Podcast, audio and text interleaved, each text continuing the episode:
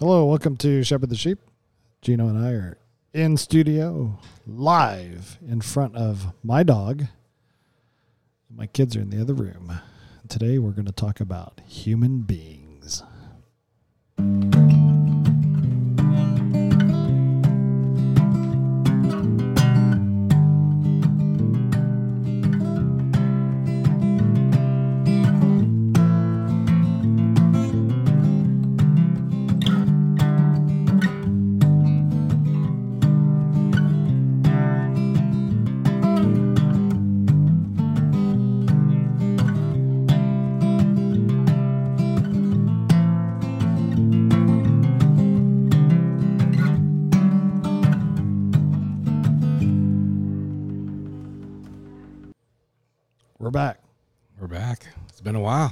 I don't even know how long it's been. Yeah.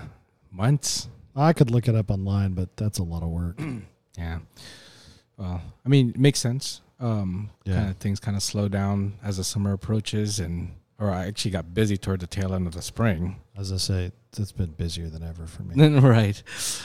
Yeah. Well, you've been teaching a lot. You've been. Yeah. Um, I've been yeah. actually working. It's crazy. yeah. This is so. This is what it's like to work in the middle of the week. Uh, yeah. I don't. Our last one was corporate worship. Mm. Mm-hmm. I think. Well, no, maybe it wasn't. I don't, I don't know. Well, I know we talked about corporate worship. yeah. It's been a while. Yeah. It's been a minute. Oh, it was. It was corporate worship, and it was Oh. two months ago. Oh. Okay. Yeah. Okay. But that was a good one because we had to talk about it. Yeah. Yeah. So if you're going, if you've been following through our log and reading through things, you kind of come to like corporate worship and realize, yeah, it's a big deal because some of our first podcasts were on it. Last one was on it. Um, yeah. All right. Yep. But uh, we've been going through um, anthropology uh, anthropology class or the study of human beings, Doctrine Yes. of Man. Yep. Um, Thursday nights, and um, you know, usually we have some kind of summer series. So was and and so you know for this podcast, um, figured it might be a good idea to just give a bird's eye view of maybe you know why we're even doing this. Okay. why is it important why i mean is there something missing in the you know in, in, in american christendom today that that would help us if we think about this more clearly so hopefully jason the expert Ugh, taught the Stop. class multiple times yeah. Cro- you went to croatia and taught this right Yeah. yeah and uh, how did they receive it The- Well, so that that's one thing. Um, first of all, the amount of information unloaded in Croatia compared to um, the church, I don't. I hope I don't sell the church short, but uh, you really have to. I had to dwindle down a lot of information Sure. because uh, in a classroom setting, you have time to go into more detail. Mhm. And in this one, I kind of had to say, well, okay, what are the big hooks? Like, what what are the big things that we got to think about? right And so you can't, because you you can't. I mean, otherwise, I mean, realistically, you would spend. Uh, I mean, I'm trying to think. It's like you're talking about thirty hours versus six hours. mm-hmm. So there's right there's 24 hours of material not being communicated. right So let's say we got translation time. So you're talking about 20 hours. So you're still talking about 14 hours of gutted information. right You right, just right. can't. Mhm. You know, you can't do that. And so um, we broke it down into made in God's image. Class two was unbelief and uh, spe- specifically ideal idolatry. Gosh, my reading skills are low today.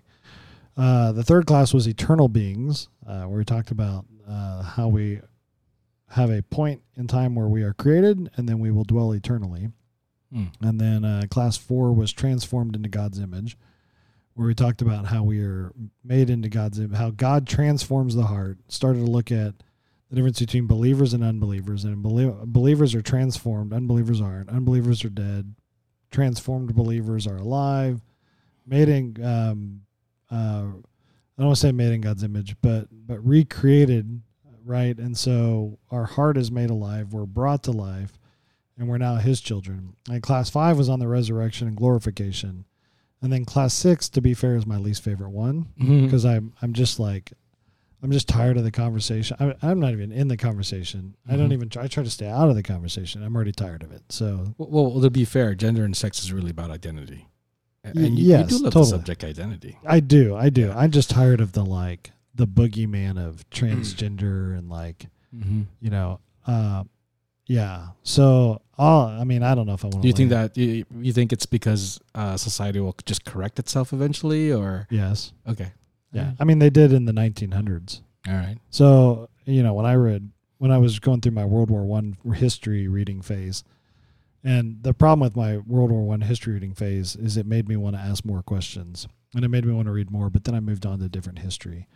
I went on to like uh, the expansion west in the 1800s, and that was that created problems um, because anyway, you get into like where you just uncover that like the American expansion west was not as clean as the way it's thrown around in taboo media today. mm-hmm. And so the media, you know, talks about, oh, you know, like uh, the the European Americans and the the white Americans did X, Y, and Z, and and they just the the way they retell the story, and then you read two or three books on it, and you go, oh my gosh, there's so Yeah. much information you guys are missing.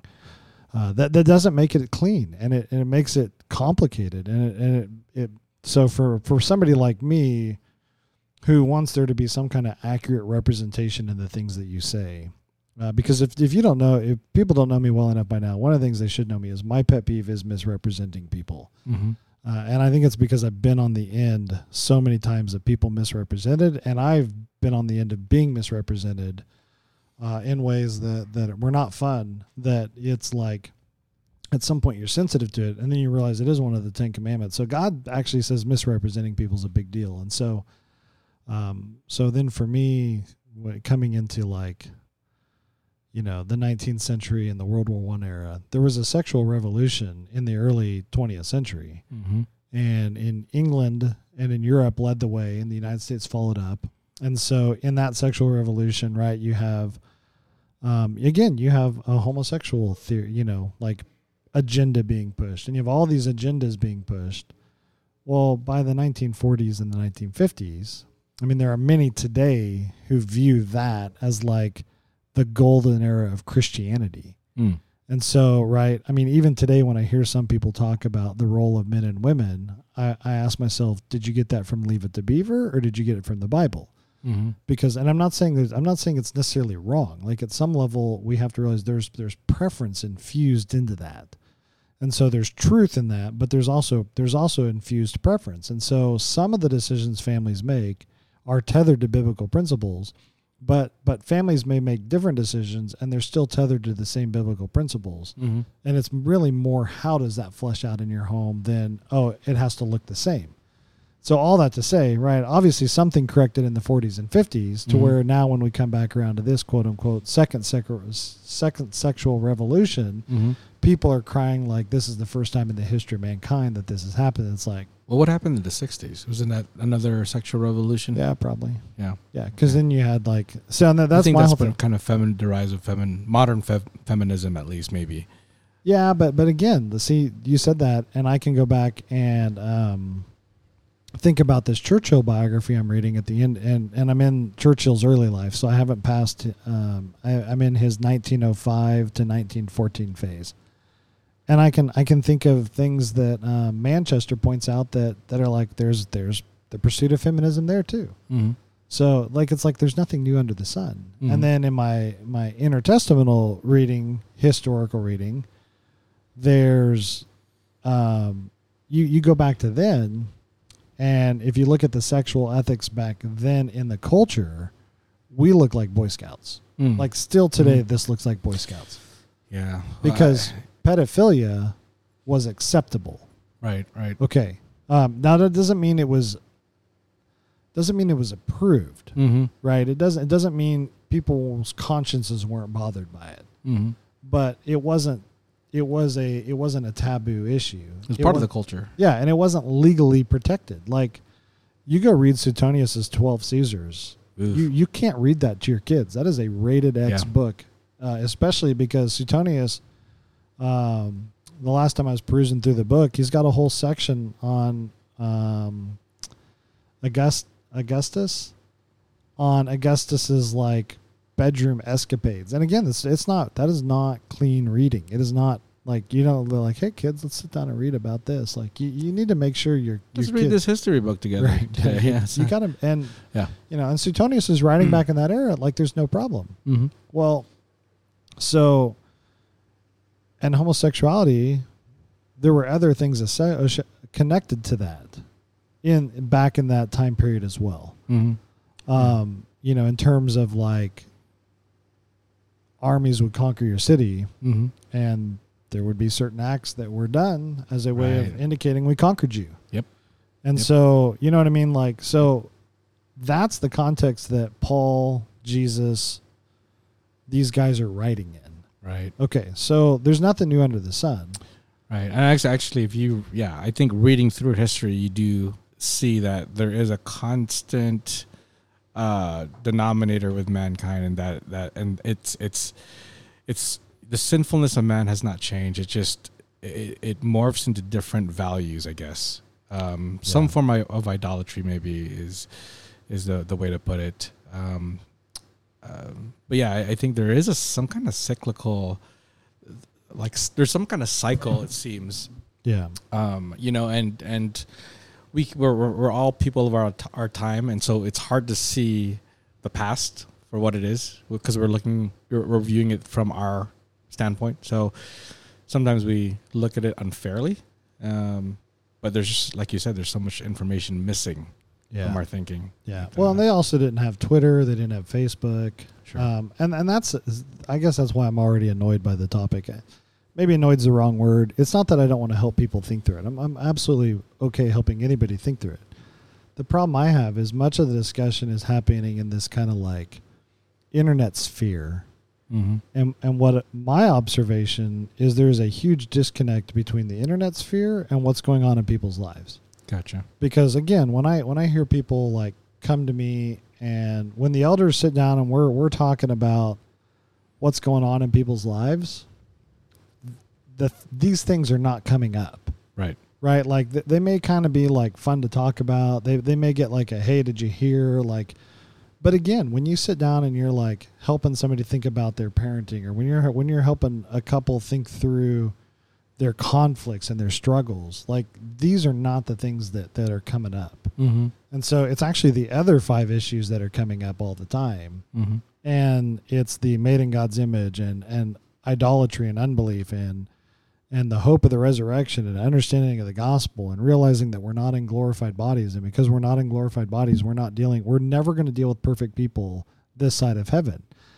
And and those are the things that keep coming up. And so then when i hear like this drumbeat of like oh you got a blah blah blah it's like guys like Mhm. are you talking to people in your church? Like who like seriously who like nobody in the nobody in our church is sitting there like going oh you know like this is really the top five concern of my life Right. and if it is my my my push might be that person might be a little out of touch with what's going on with individuals in the church. Right. and so our job is to be about individuals in the church.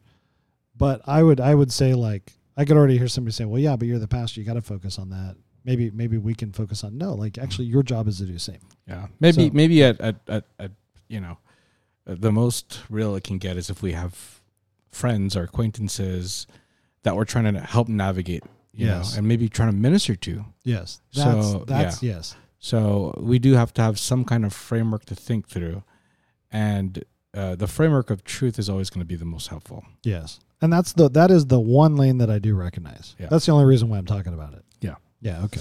Uh, but like I said, I'm already kind of like, nah, I'm not really looking forward to it. okay.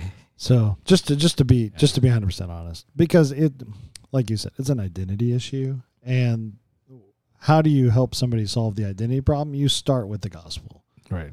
And so again, if I get somebody to to not have a sex change, I might feel good about myself. And I might realize that that long term for for that person on earth, that's good for him or her too. Mm-hmm. But I made him right with Jesus Christ. So got more work to do. Yeah. Yeah. Yeah. Um, yeah, you're you're right. It's well, let's back up a little bit, I guess, and, and just think about the, the the subject at hand Yeah. here. So, just anthropology in general. Is there, you know, you decided to go through this on Thursday nights with the church. Um, was there a particular reason? Um, Yeah, what I think motivated so. you? Uh, well, I think we, I mean, we'd kind of talked about this as elders too. Um, I I think you're right. Like when you think about the gospel, you have to know Jesus Christ and you have to know yourself. Mm-hmm. Um, and then when you think about ministry, you have to know Jesus Christ and other people. And so uh, I, I often wonder what, you know, it's, um, it's not, it seems taboo to talk about what's wrong with people. Hmm. And at some level, I get it. Like I don't, I don't want to gossip about other people's um, illnesses or or short sightedness or failures or what's wrong with them. Uh, right when I love my like the best way to have a relationship with your spouse is to is to make much of what they're strong at and to fight being embittered about what they're weak at. Mm-hmm. Right. Okay. So that that creates a little bit of a dilemma in my head because you got to talk about that in the gospel Mm-hmm. because otherwise the gospel that well it's like well if if we're not going to talk about the problem then why are we talking about the gospel Right. like the gospel is the solution so you got to know who you're dealing with you got to know you're dealing with people and you got to you got to have proper expectations for people. And again that's a big word for us right? Because on the one hand we tell people don't have expectations for others but you've got to have wisdom in dealing with them. And so so in, in other words i don't expect my neighbor to glorify jesus christ but let me have a foundation to to properly interpret why my neighbor does what he does. Mm-hmm. and my neighbor does what he does because he's a he's made in God's image, but he's sinful. Yeah. Okay, so now I now I'm starting to put on the right glasses to interpret this guy, because now um, the being made in God's image compels me to show him respect, uh, because he's a human being, and yet the understanding of idolatry and unbelief explains to me why he does the things he does. Yeah, I think I, I hear you say this a, a lot, especially in, in when we talk about the doctrine of man. Um, we're easily um, we we have no problem thinking of people as wretched, stinking, you know, stinking sinners. Yeah, Um, but th- there is a value side to us that is that that does need to be uh, very present in our thinking and our dealings with other human beings. And I, I think you, um, I, I think one of the reasons why, right, we are teaching this is is to help people value people um, as image bearers yeah, um, and that is difficult to. I think for the believer, our knee jerk reaction to the world is right um, to to not do what First John says, which is right, or to well, I guess in First John, do not love the world, right? Well, how do we interpret that? There's a, a like, what does that mean? Yeah, that's right. Because okay, so to be fair, like in some of the fundamentalism in my own background, that verse is used almost as a as a excuse for why you don't have to respect other people. Mm-hmm. Um, and I and I think it's better to think of that as um, do not uh, do not worship idols. Mm. Um, and that's that's the worldly system is going to encourage your idol worship. Yeah, It's going to encourage your false worship. It's going It's right. different than saying do not love people. Yes. Yeah, do not love the world. You're saying is don't don't love their idols, Yes. basically, right? Yes. Okay. Don't don't join them. And to be fair, I'm I'm actually coming around to where I think First John is um, primarily a book about right worship, Mm. um, and I think he's actually confronting idolatry.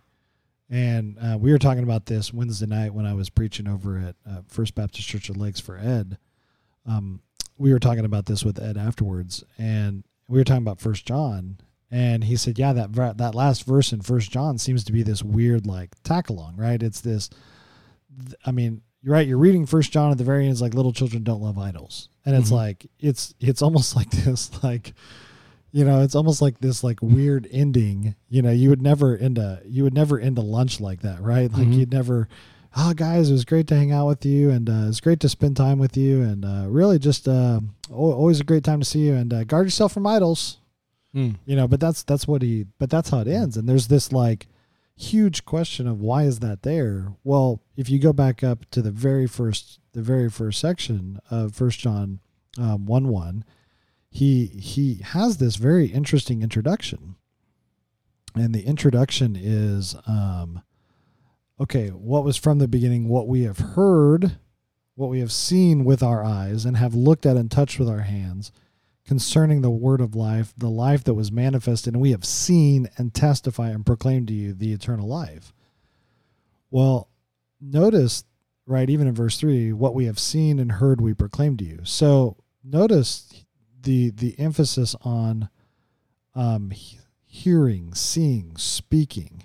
Well, if you think about idolatry, um, idolatry in uh, Psalm 115, verse 4, the idols are silver and gold, the work of man's hands. They have mouths, but they cannot speak, eyes, but cannot see, ears, but cannot hear, noses, and they cannot smell, hands, but they cannot feel, feet, but they cannot walk. So here's this emphasis on idols have these same sensory pieces, but they don't do anything. Mm-hmm. Well, here's John saying, Hey, with our sensory pieces, we saw, we mm-hmm. heard, we touched, we tasted, we mm-hmm. felt, we smelled, like, right? And so mm-hmm. it's interesting. It's almost this like combat combating of idolatry. Yeah, like we're we're worshiping the real thing. Yes. Yeah, we're not worshiping the things made by hands Yes. with, with like with with uh with fake like eyes and nose and ears and Yes. yeah. Okay. So in the worship of the real thing, you're going to you're going to confess your sin. Mm-hmm. You're going you have an advocate. You're going to love your brothers. You're going to love the word because the word is the truth from the living God. You're going to want to follow this real God who is your God, who has saved you and has forgiven you and loved you first. You're going to want to duplicate that. Mm-hmm. Now the very end makes sense. Guard yourself from idols. Mm. So in a way, I think I think it's this, you know. So all that to say, I don't know how we got off on that. right Uh, worship. Yeah. yeah, yeah. You were saying you were Oh, saying yeah, yeah. Is about right right worship. yeah, and that's what we're right. That's what we're trying to tell people. Like, listen, there is a right worship. The problem is your sin problem. The problem is your un, your unbelief, right? And and it's both of those. And I think even when I taught on that, I said, listen, you have to realize that at the heart of man, um, at the at the central brain of man, are these are these destructive elements of idolatry, pride, and unbelief. Mm. and they all work together and yet they're distinct enough that you can you can define each of them individually uh, but the problem with with us is that we often define um, we define one and don't don't remember that it's related to the other three Mm-hmm. and so you you know and it's okay right? There there are times just to talk about pride and times just to talk about unbelief and times just to talk about um, idolatry but you have to kind of put all of them together. That creates the problem. And and so that's why we taught the class right? Because you have to then say okay wait a minute. What are the problems? And okay if that's the problem then what's the solution? And now when i navigate people i need to realize this is what i'm navigating Mm. Yeah, so like uh you know, it's not enough to know God. You're saying we have to understand ourselves.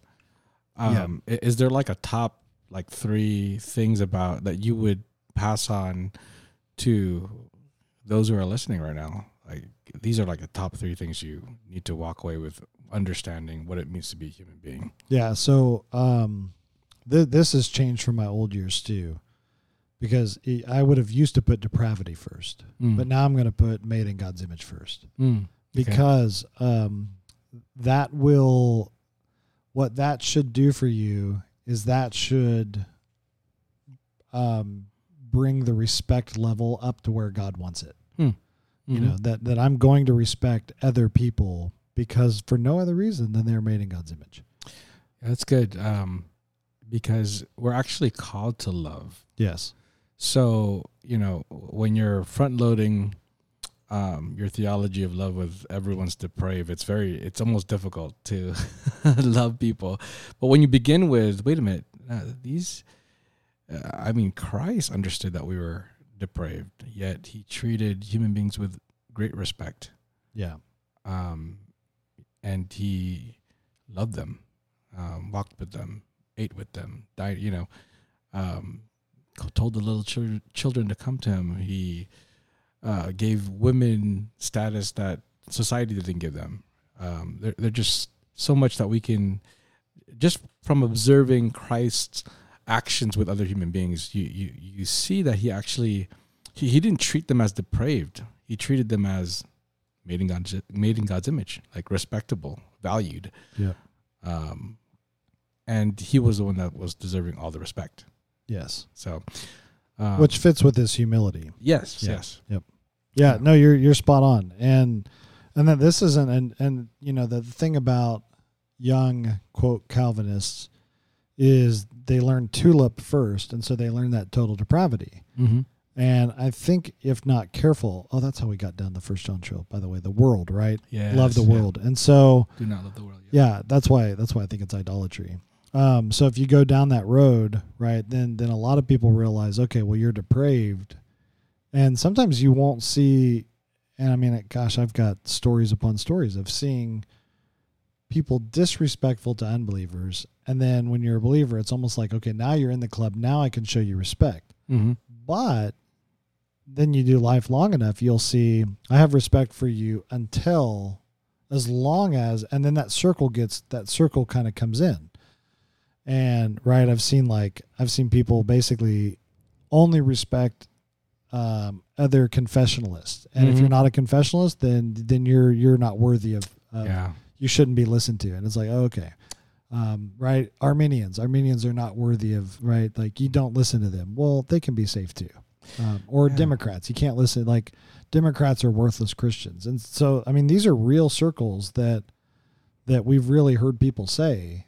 And it's like, well, again, where'd you get that? Well, because it, it's, it's that it's a, it's a missing of God made man in his image. And the interesting part to me is John Calvin has still today the best quote ever on how we treat people who are made in God's image. And he says, the Lord basically, the Lord commands us to do good to all without exception. mm-hmm. Um, and, you know, if it was estimated by our own merit, then all of us are unworthy of it. So, in other words, right, if it, if you have to merit love, then Yep. nobody is actually worthy of love. right. And so the problem with the that whole idea of you've got to be in the circle is the reality is you're you're creating a um, you're creating a code of conduct that is a twisting of scripture. And though you may use scripture, you're picking and choosing. And one of the things you're you're ignoring is that God made man in his image and expects us to respect them because of that reason. And James 3 9 supports that. Mm-hmm. Um, that, that we're to to love people because they're made in God's image. Yeah, there's something about human beings that where we were where for some reason we we put each other in tribes and we um you know attribute to that tribe the the worst generalities. Yes. Uh, you know, and I'm not sure why we do that. I don't know if that's like like the scheme of Satan. Maybe it is because I mean he's a master of deception, and I think if if if he can divide us, right? That's like churches do that within churches. You, I mean, within Chris, Christendom, uh, we have these tr- tribal circles, um, and if you're not loyal to your tribe, you know you get canceled, etc., cetera, etc. Cetera. Whereas, why aren't we learning from each other? Why aren't we having um, why aren't we seeking to walk together so that we can come to the the the, the knowledge of truth and, and and grow up to a mature man Yeah. um, there's there's something and maybe that's that's one of the important reasons why to study anthropology Yes. it's a it's a reminder i think it is a reminder of hey these are our tendencies and we need to fight against these Yeah. Well, idolatry um, is magnetic, and it's magnetic to to those who are like minded. mm-hmm. And so, um, you know, excuse me, if you have right, so, uh, and again, I think all of us twist God's standards. I think all of us do it. So I'm not. I, I've been saying from the pulpit lately. You, you don't have to watch out for legalism to come into the church. You have to stamp it out of the people in the church. Mm-hmm. and all of us are are prone to magnetize towards people who think like us and already support the conclusions we want to support. Mm-hmm. So, right, if somebody's listening to this and they disagree with me, they're going to they're going to be like, "I was right." The second they find somebody whether it be an author, another podcaster, somebody online, some other pastor that's famous online, and that guy quotes something and they're going to be like, "Yeah, see, I'm with that guy." Mm-hmm. and that that's that was like Paul in First Corinthians saying, yeah, you're thinking like fleshly children. You're you're not thinking like mature believers here. You're thinking like unbelievers with this approach because I'm of Paul, I'm of Apollos, I'm of you know Cephas, I'm of Jesus. You know, and so that whole like that whole tribalism is is what Paul's getting at even in Romans 132 um, that we give hearty approval to those who practice the same thing. Mm-hmm. And and the reality is that that's in the context of like evil idolatry. And so people think, well, okay, but we're not talking about evil things. These are good things. That what they don't realize is that they're taking those good things and putting them in the center. And they're they're making those good things the defining element of what it means to be a good Christian. And they're forgetting that what it means to be a good Christian is that you're justified by faith alone, by Christ alone, by grace alone. And that makes you a good Christian. Jesus Yeah. Christ makes you a good Christian. Mm-hmm. Yeah, Uh, that, that that's yeah. so hard to to to wrap your mind around because we do that so naturally, Yes. and we find value in those tribes because we we you know we agree. Yeah. So it's like validated. yeah, it's we're validated. You know, it's a it's an echo chamber. Everyone's patting your back because you believe the same thing. So. Um, it's it, it it's probably it's also why we have the gender wars because they do they find their tribe, they find their value. Yep. Um, whereas what you're trying to say is that um, no, that's not what defines us. Um, it's actually Jesus Christ alone. Yes. Like Christ alone defines us. Yep. Um, we find our value in Him and nothing else. Yeah, you're in it. We're all in a couple tribes. Yeah. So believers are in two tribes. One, you're in the tribe of humanity, mhm. and two, you're in the tribe of the church, the Catholic Church, and then the local church. Mm. So Catholic, of course, meaning universal. Just in case somebody's listening and thinks I'm talking Roman Catholic Church, that's a Mhm. different. Roman Catholic Church is the Roman Catholic Church. Right. The Catholic Church is the universal church. Right. And so we would write, we would not say to to Ed or to Travis, "Hey, you're not in the real church because you're not in Cornerstone." We would recognize that that they are they are elders at a church that God has put them in, and he and Christ is the head of their church, just like He's the head of our church. Mm-hmm. And so why we want what's best for their churches because Christ is the head of the church, and that's that's His body, and He loves His body just like He loves our body. Yeah. Yeah. Okay. Yeah. Uh, that that that that's the uh, model. Oh, that's the- one tribe. the- oh yeah. Yeah, yeah, yeah no, those are two tribes, Yeah. right? Yeah, yeah, yeah. So humanity and believer. Gotcha. Yeah, and then what we have to recognize is unbelievers are going to right there. There's a sense we want community, and so unbelievers are finding their identity in something other than Jesus Christ, Mm-hmm. right? And it's selfishly motivated. This is where idolatry wraps itself into this. That that as they're seeking identity, right? So they're they're going to be like, hey, you know, yeah, for some people, sex is a big deal. So their identity is going to be in some kind of sexual group. Um, for some people, maybe food, right? And they find their identity in food. And, you know, I mean, I've, in California, you see all, I mean, you remember there, there was Mhm. like a club for everything. That was one of the great things about California. No matter what your hobby is, there's probably thousands of people in California that share that hobby. Right. And there's insta community based around your hobby. Mm-hmm. Um, I don't know. I mean, I went to a Shakespeare in the Park play once, and there was a cheese and wine connoisseur group there, Mm. and they Mhm. had chosen to take their connoisseur and view a Shakespeare play at the same time. sounds appropriate. Yeah, I mean, yeah, honestly, like I sat down and I was like, I mean, I think that should be required, and I think I should have to leave. Right. But yeah, but but right, like, and then went over and talked to him, and just because like, oh, this is really cool. Like, what are you guys doing? And so they tell me, and it was like, you sat there and you're like, yeah, I mean, here here are people that you would have never put these people in the same room, Mm-hmm. right? If you'd have walked into Target and said, go go group people together who you think would who would relate to each other, you would have never grouped these people together. Yeah. yeah. And and I mean, again, from all, it's almost like the church, right? When Yep. you go into the church. And you said, okay, I want you to fill this church up with who you think would be together in this church. Like if you came into Cornerstone, you would be like, man, nobody would have ever got if Cornerstone was the answer, nobody would have got the answer. Right. Yeah. So it's right, but and that's what's so amazing is that communities get grouped around what they love. And that's why the church is a community around Jesus Christ, but unbelievers they form their own communities. Yeah. And it's usually around, right, loves and and some, you know, some people are zealous in their hobbies or their their Mm-hmm. their communities and some people aren't. Yeah, I guess what makes it hard is uh, is you see other human beings grouping themselves around um, sinful sinful ideologies, like actual sinful things that uh, they value.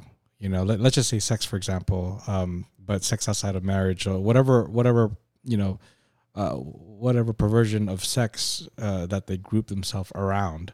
Um, that that becomes their idol and so as a, as a believer you're looking at them and um and you're trying to navigate okay um, how do I not devalue them, and h- how do I convince them that what they're actually looking for is in Christ? Yeah, That's very difficult, that's super difficult. um, and it, it does require a level of, of humility and patience, um, and a level of like, um, like always examining your own heart that you're not having, you know, because because let, let's face it, like many times those are the act those are the groups that do call us names and Yep. um, but but Christians do the same things. They do, Yeah. Yep. So Yep. and that's that's our unbelief coming out. Mhm. Um, you know, one of the things that we're trying to help people understand better is having a relationship with somebody doesn't mean you um, doesn't mean you support their decisions. mhm. and and that's a that's- a common like uh, it's a common problem right because again you hear people say well you're not supposed to love the world and I, I agreed a hundred percent. Like you know and the church needs to be pure. Okay a hundred percent. Um but but if you go down and you look at um uh first corinthians chapter six right? And you look at kind of like uh, was it was it six? Where he talks about um, right that when he talks about loving the world or when he talks about like not engaging in the world he he points out like i'm not saying that you can't love people because then you would have to leave the world Mhm. you know he's so he's talking about the church there and you've talked about this too because you you've you've pointed out that some people say well the church needs to be pure and you you've actually asked the question yeah but what do you mean Mm-hmm. Yeah, yeah. Because from from from from from the standpoint of purity, are you saying that we're we're we're all to be perfect in our actions and our, in our thinking all the time, or does it mean that the church, the the church that exists or the church that we have, are filled with people who love Christ, who who who come around, uh, who join, who gather together because of Jesus Christ.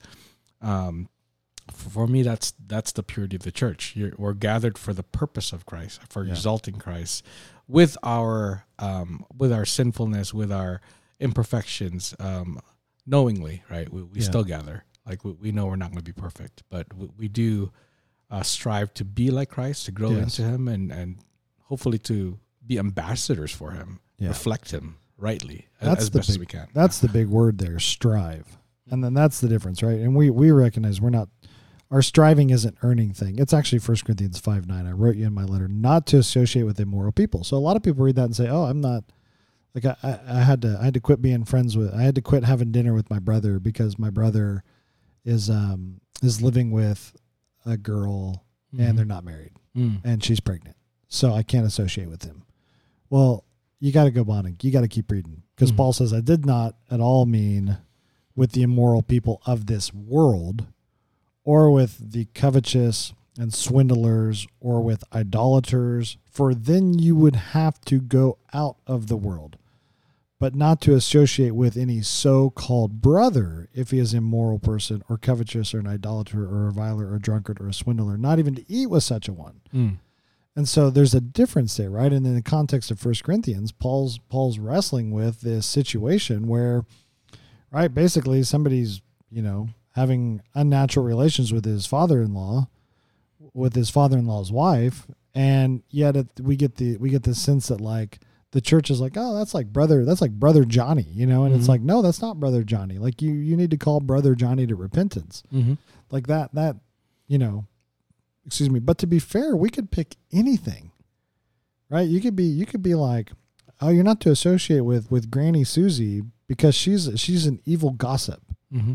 You know and so Yeah. right that's that's why when you start to when you start to bring other sinful revelations to the table you realize people are inconsistent even in the way that they apply Right. pursuing purity Yeah, Uh, yeah. I think the, the the difficulty there is that you know, and this is where it does get sticky because um, I think a church that is trying to exalt Christ um, does not excuse sin, yes a hundred percent right? So Yes. yeah, it's not it's not an excuse uh, of sin, but it's a, it's a call to repentance all the time. yes And uh, usually, the one that that uh, refuses to repent is you know the question is, are they really a brother or Yeah. sister in Christ or not? You know. yeah Um, and that that's what when we're talking about the purity of the church, that's what we're really talking about. Who's really in, who's really out. Yeah. Um, from what I understand. Yeah, and none of us 100% know. Right, right. Yeah, I think um, the best of our abilities, we you know we uh, judge what we can tell. Yep. Um, we call people to repentance. We call ourselves to repentance, um, and uh, hopefully, the Spirit leads us to to walk in a manner worthy, right? Um, the calling with with uh, which we've been called, and we walk faithfully. Yep. But um, yeah, I like that though. We don't have to support people's decisions. Yeah. Um, so loving somebody doesn't mean you're supporting them in their decisions. So that's Yeah. helpful uh, in navigating, uh, f- you know, friends who have different viewpoints, who who might even believe gross things. Um, who, uh, you know, it's it's it's the hard part is okay. Now, how do I minister to them? And I think this is part of the reason why Yes. we we are going through this study. It's like okay, there's a level of respect for them. Yep. Now, how do you get them to see? Yeah, uh, and I think that's what. worthy. So to be fair, because I know I've I've kind of like um, criticized the way of the master before, uh, but I, it's not the way of the master I criticize. It's some of the people that use it um, because they they think it's like if you didn't mention the law, you didn't evangelize. Mm-hmm. But Sinclair Ferguson had that great quote about our sins, and he said our sins reveal our nature. Mm. And that's a good way to put it. And so that's where the way of the master is good because those questions they ask do re- should reveal to a person, hey, you're not perfect. Mm-hmm. And so, right in your love for people, that's what that's what you're striving for. I want you to understand you're not perfect. And because you're right, because you're not perfect, that's a problem. Because now the death penalty, you are worthy of the death penalty Yeah. right and that that's the problem with creating taboo systems of of sin is we can look at somebody and say well you've not cheated on your spouse uh, you've not cheated on your taxes you've you know what i mean like you've not cheated on these other things down the line so you got to be okay when it when in reality they're envious unthankful bitter and gossips Yeah. you know and it's like well th- those are all worthy of death and so you, when you get into people's lives you're helping them to see hey, we are sinful people who need a savior. And I'm not better than you. I just found the bread. I found the savior. Yeah. And I didn't find him. He revealed himself to me. But he used other people. He used broken people. That's the crazy part. Like at some point I knew Christ was real and I knew I wasn't his because I knew other people I had seen true love and I was like, and those people I can tell are Christ and I'm not like that. Mm. This is interesting how other people's character helped bring me to my knees and realize, you know, Lord, I'm a selfish, I'm a pretty selfish dude, Yeah. and I'm very self-serving, and um, I only think about myself. And how amazing is these other people that, to my knowledge, right, like because where I grew up in like a very Christianese culture, but to my knowledge, all those people are still walking with the Lord. These people that were instrumental in helping me see what what love really looks like, and they were. And one of the things I realized is they were all very patient with me Mm. all very kind Mhm. and very understanding like Mhm. and that that's to me that's the thing right I, it wasn't their arminian or calvinism it was they were kind and understanding hmm and and, right it was like it was like they talked to me like a doctor who knows yeah these next six months of cancer um, therapy are going to be tough for you Yeah, that's good. Like uh, approaching it like a a doctor with good bedside manner, I guess. yes uh, yeah Because there's, there's some doctors that are just not maybe not as helpful. Um, yeah, but but you can identify the problem and you can speak about it in a way that makes sense and correlates with real life. yeah because you Um, associate with it Yeah, yeah, yeah. Yeah. We Yeah. understand. We understand the, the weakness and frailty of ma- man. Um, yeah, we could we could relate. yes 100% Yeah. I think that's why that that's why I was hoping the anthropology study be helpful. If if one person walked away and quit hating groups of people Mm-hmm. and started loving people, then I mean, you know it was kind of if if if I if one person of the church quit hating transgenders and was like, you know what, they're broken people who need a savior, Mhm. then it was worth it. Yeah. You know, or if one person was like, I need to quit hating people who disagree with me politically, or I need to quit hating Target, then to me it was worth it, right? Because like right now we hate Target and uh, Bud Light.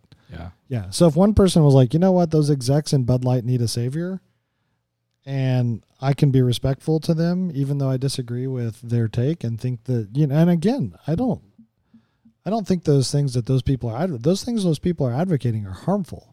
Yep. But if you took away that specific issue, they're already advocating harmfulness because they're still advocating idolatry. They're still right Romans 132ing. I Mm. just turned that into a verb. It's Yep. great. I felt good. felt good about it.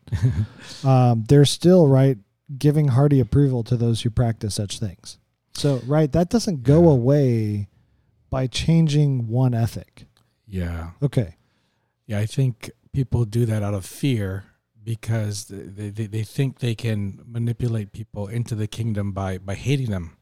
Yeah. But but in actuality, the the the spirit, um, the fruit of the spirit works completely different. Um, it's love and joy and peace and patience and kindness and goodness. Right? It's it's yes.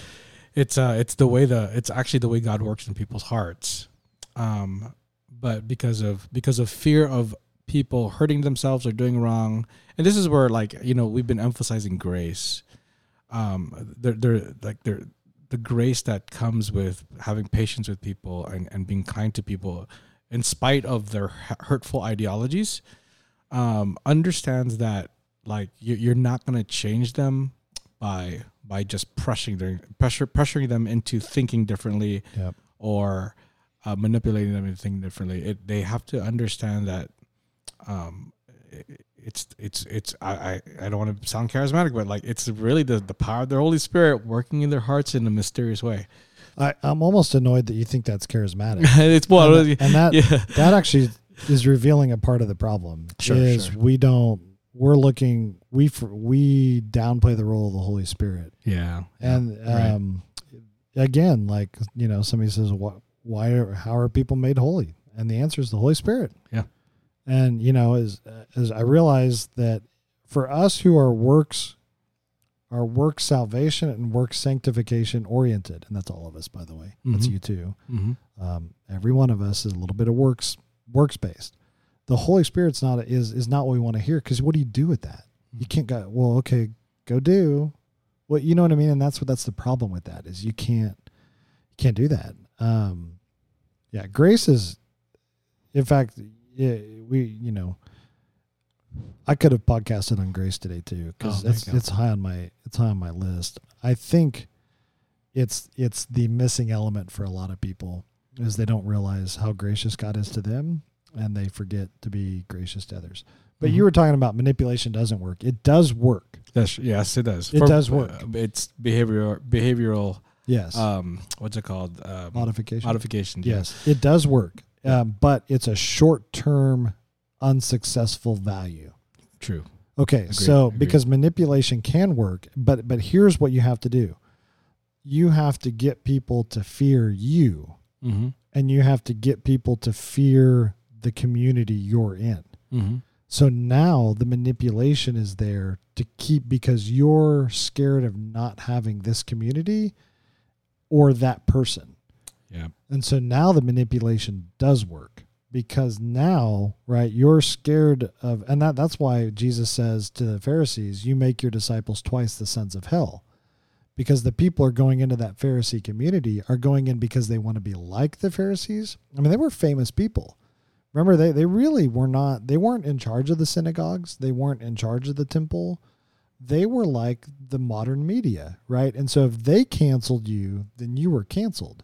And so some people saw that power and that ability and that, and they were, they were, they were, um, they had a lust for what they had and, and nothing new under the sun, right? There are some people that want to be an elder because they want to rule the church in their own image. Mm. They want to be in leadership of whatever they're involved with because they want that organization to be what they want it to be. Well, they can fix it in their mind. Yes, in their mind they can. Yes, Yeah, I, I, we just got to do these five things, Yep. and um, we'll we'll get this organization up and running. People, you can be the most impactful, yeah, good things. Yes. Organization in the world. We can do great things. You know, yeah, and they probably have a plan. And but the plan, if the plan um, neglects God's means of grace, um, it's it's not a it's it's not God's plan. nope, not God's plan. Yeah, But and that's the thing. The manipulation is a time bomb in the future.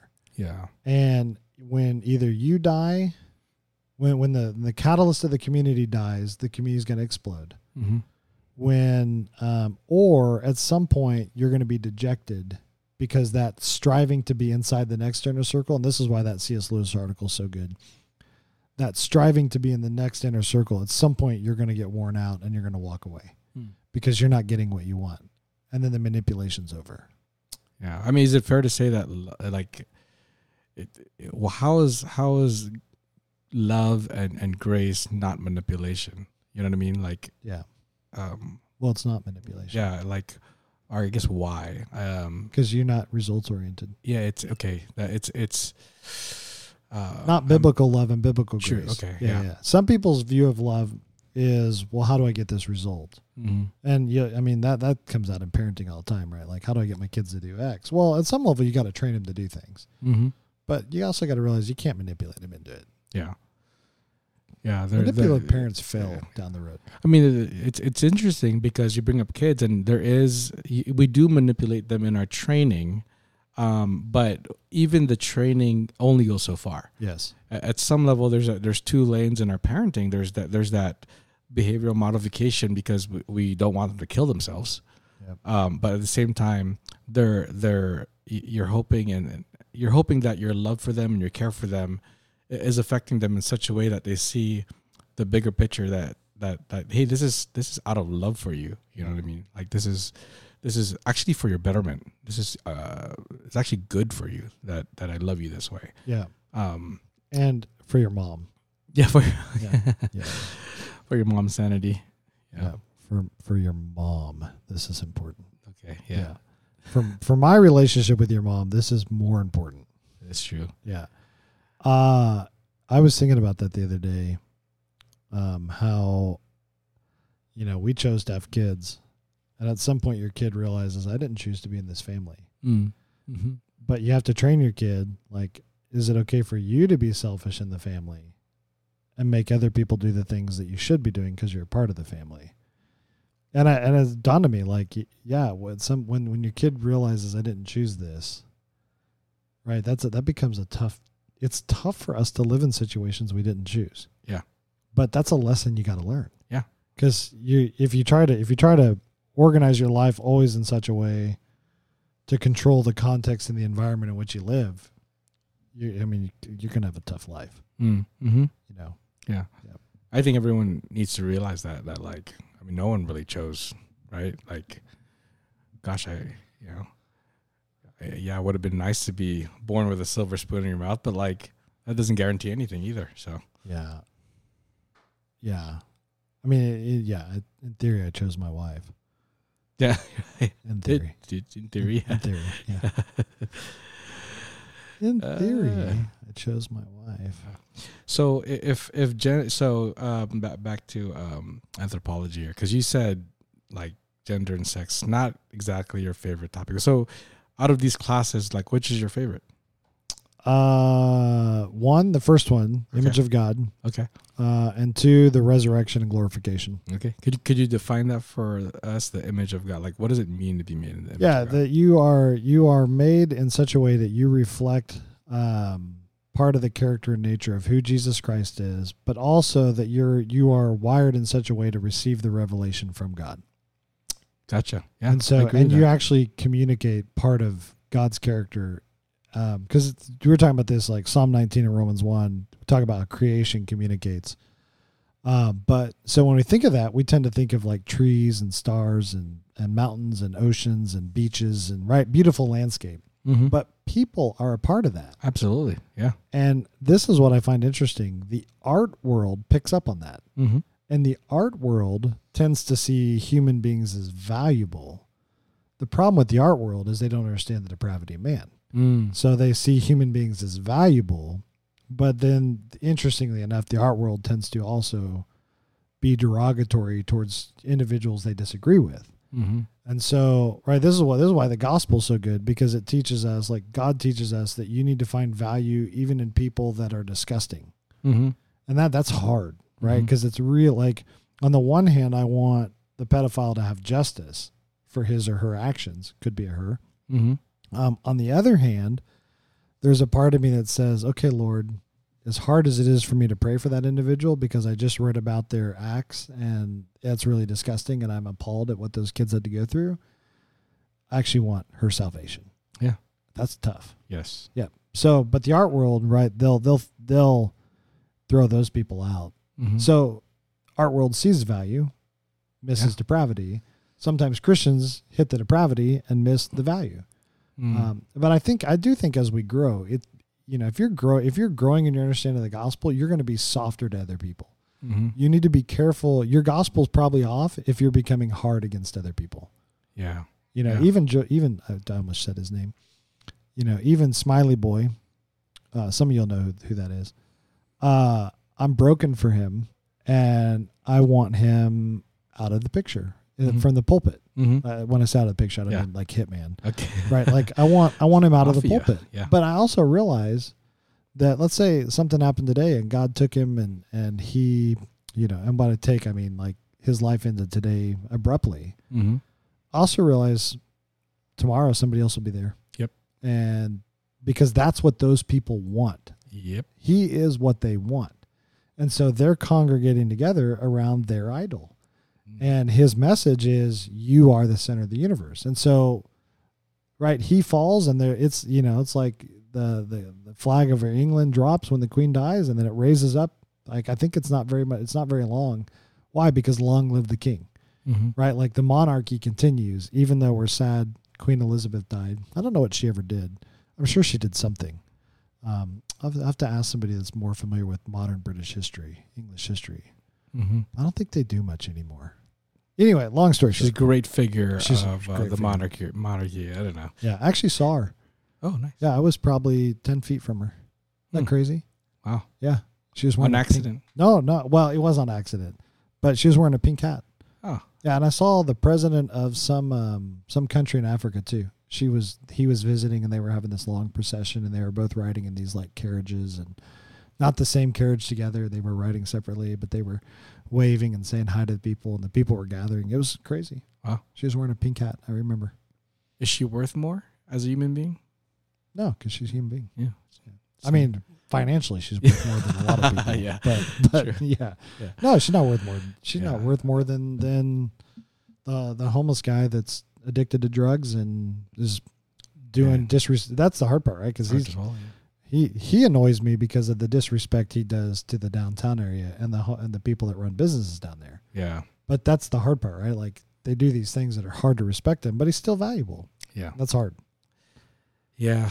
Yeah. So I don't know. All that's all. I mean, that's why God's so gracious. Yeah. Um, I yeah. I think once you start to realize, hey, there are things about me that God would find disgusting, Mhm. and yet God can love and show grace. So then the question is about is why can you be different? And so if your gospel, if your understanding of the gospel is right, you're gonna you're gonna get you're gonna grow and become more soft and loving to other people Mm-hmm. if your gospel's off, you're going to start drawing lines in the sand Yeah.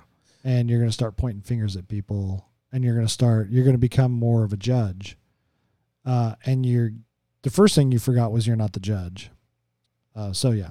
That's that, that's important as we study the study humanity. Um, I, I think people don't realize that they put themselves in the judgment seat. Yep. Um, when we're re- really just ambassadors.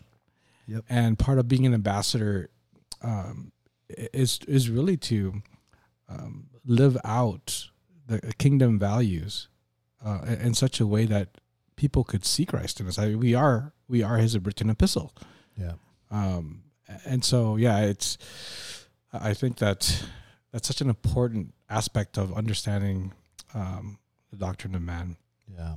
That's, and that, and to be fair, you and I and Chris and Ramil have a judgment card in our responsibility. Mm-hmm. Yeah. Yep. And it's That's the fair. church discipline judgment card. Yep.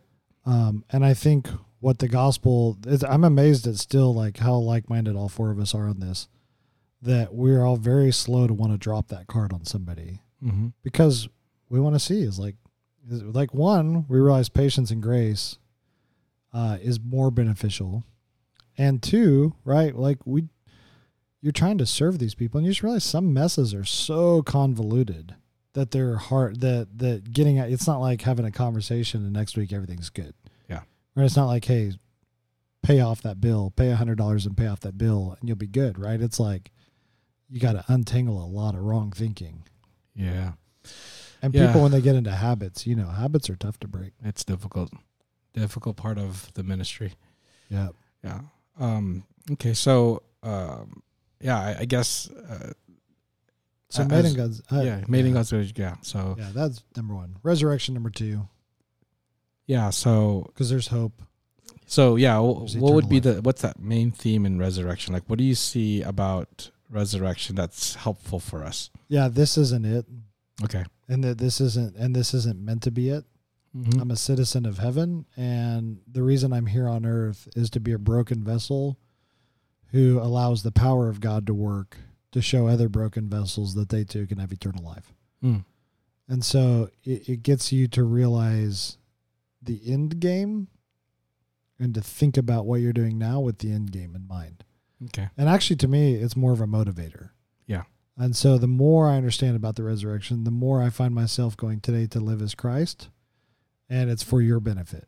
Mm-hmm. And so, right, because I mean, if I died today, man, this is great for me. Yeah. See you guys when you get here. But, right, so it's interesting to me when we talk about motivations for Christianity, um, because there are some people that want to motivate, well, this is the right thing to do. And the interesting part is that's rarely the motivator Mm-hmm. in scripture. Like all of Paul's commands are coming off the cusp of helping to better explain your relationship with Christ. Right. And so uh, even his command to love one another in Galatians 5 is off the cusp of union, justification, and adoption. Mm. So therefore, love one another. Right. And so uh, Romans the same way renew your mind. Why? Because this is what God has done. He's renewed you in the image of him, recreated you, right? Adopted you, justified you by grace alone, set you apart, and you've died, buried, and resurrected with him, and you have life. And so, right, when you start to see the commands of scripture, you start to realize they're actually tethered to the gospel and our relationship with God. And so, um, the resurrection becomes a is part of that motivation because part of the gospel. Yeah. And so, right, how do you motivate people? Well, help them understand the gospel better, help them understand Jesus Christ, help them understand what life actually is. And so the idea of like, let me motivate you by just telling you what to do. Well, that that actually doesn't motivate people.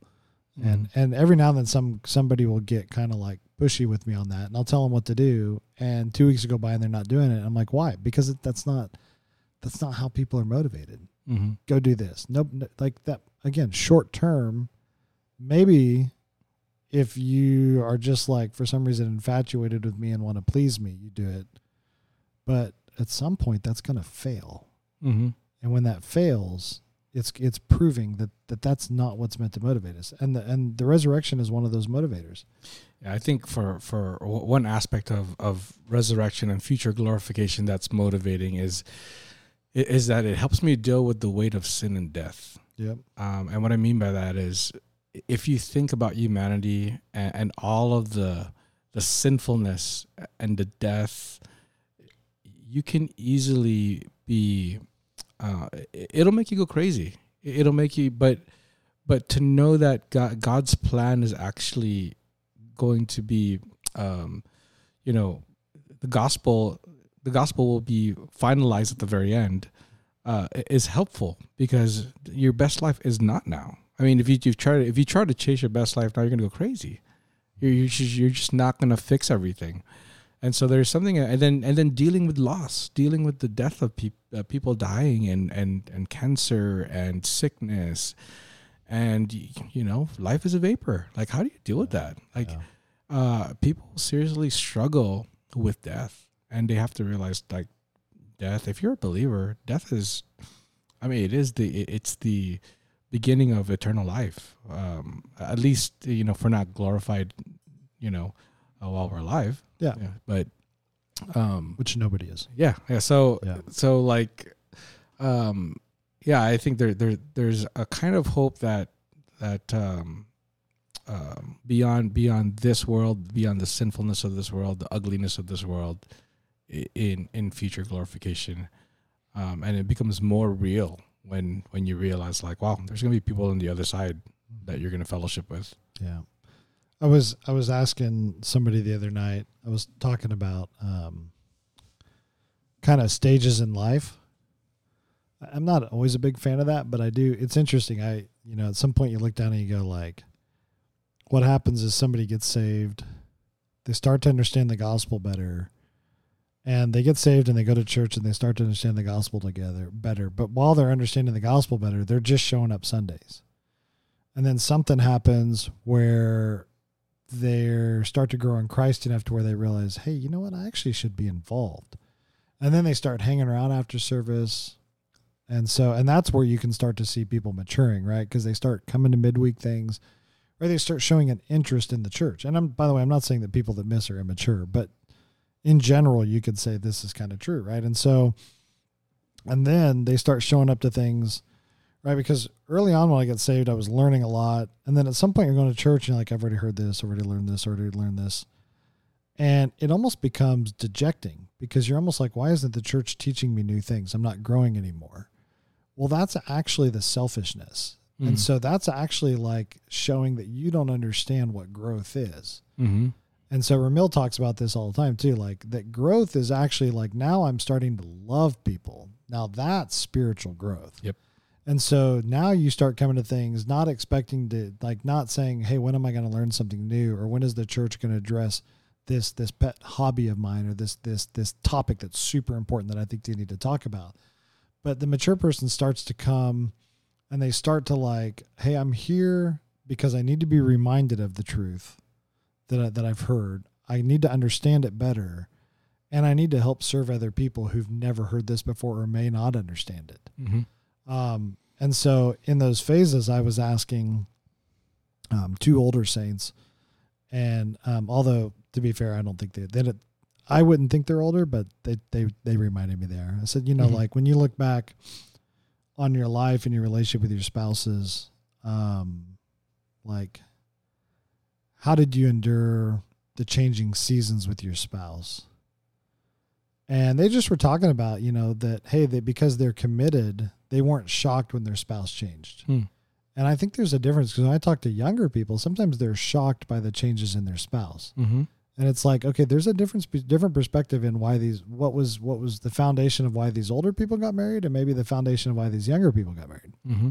okay so i said to him i said yeah but like now knowing what you know if you could go back to being 20 and they were like no and i was like why and they were like because i'm closer to jesus Hmm. They were like, I know I'm closer to the end of my life and I'm closer to the resurrection. Mm-hmm. And it's it was that was a long way to tell Yeah. that story, by the way. But all that to say that it was it was really valuable because right, it, it like reminded you, hey, here are people who've walked with the Lord for 30 years.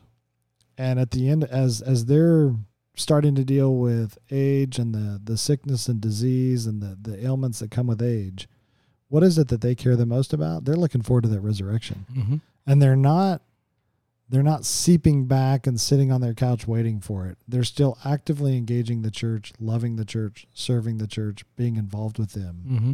because of yeah.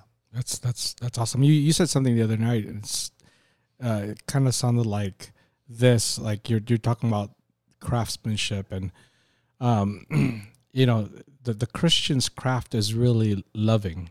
Yeah. uh, to to love and and to to be holy, but but they're very related, like holiness and love, or as Ramon would say, like holy love, um, they're intertwined, and so like our craft as we grow, as we mature, we're actually the craft that we grow in is love, yeah. love and and and, and grace and mercy and uh, really some of the fun, fundamental characteristics of who God is. Yep. That's right. Yeah, so I love that. It's just that idea is like, oh yeah, we, we have a craft and our craft is love. I like that. Yep. It's uh, it's like it's it's like the one thing that we will never be perfect at, but we we know that we need to grow in. Yeah. And it's um it requires listening to the same thing over and over. It does. Uh it's it's you know the the journey the gosh, I'm almost annoyed. Even my I it's I don't You're getting really- crotchety. I am You're getting, crotchety, but I think what I think, right? I'm annoyed because I love this analogy, but right now the the the word is so popular, right? Oh. Like log into to one of my bank accounts and your credit journey, and it's like, why does that got to be a journey, right? So, but in some way, the Christian walk is a journey, It is. and and coming back to the church and hearing the same truths preached is right when you when you go take a hike uh, most of us hike on trails, and that that's a benefit because we look down and go, the trail starts here, ends here, and you don't have to think about it. But if you were to just go trek Colorado off a trail, you would have a map and a compass, and you have to routinely stop and look down at that compass because if you accidentally start veering too far in one direction, 10 miles down the road, you could be 10 miles off of your trail. Mm. So in a way, that's that's the Christian life. I need to be in fellowship. I need to be with the church and I need to not say, "Hey, I've heard this before. I've learned this before."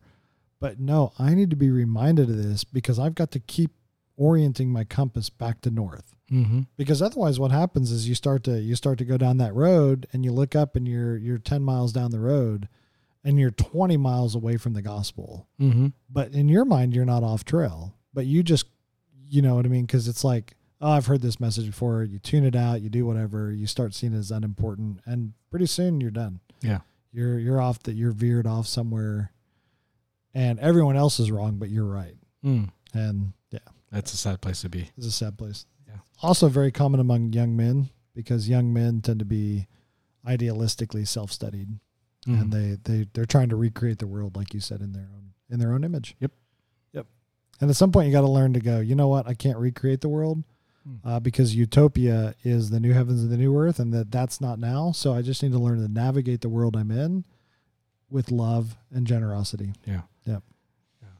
Yeah. I, I feel like that's where the study of history is helpful because you realize like you're not recreating anything. Nope. Yeah. Nope. Well, good. Yeah. Did we right. exhaust this topic? well, I don't for know. now, for now. Yeah, I, gosh. I, I can't wait to talk about it in five years though, just because I, I love um, because it's going to come up again and again, and I know we're going to learn um, the same things but uh, more nuanced, and I look Yeah. forward to a future discussion of anthropology. yeah. And I'll be more crotchety. Yeah, I'll work on that. yeah. Those young people, Urgh. yeah. whippersnappers. Yeah. do, do people even say that anymore? What do old people say now? Yeah. Yeah. Uh, I don't know. You're old. You're, those aren't you? Aren't you there? So what do you say now? I, you know what? I'm not a millennial. I know that. Yeah. I'm too. I'm, Gen, Gen X. no, I'm too. I don't know what I am. Oh. I'm in this weird group. I'm two years too old to be a millennial, and I don't think I'm uh, old enough to be a Gen Xer. There's like a little weird gap. Yeah. Yeah. You're on the cusp. Yeah, on the fine. cusp. Our people were the greatest. There you go. That's right. All right, we'll end the song, and uh, yeah, I'm sure there'll be cries of outrage. Feel free to talk to us.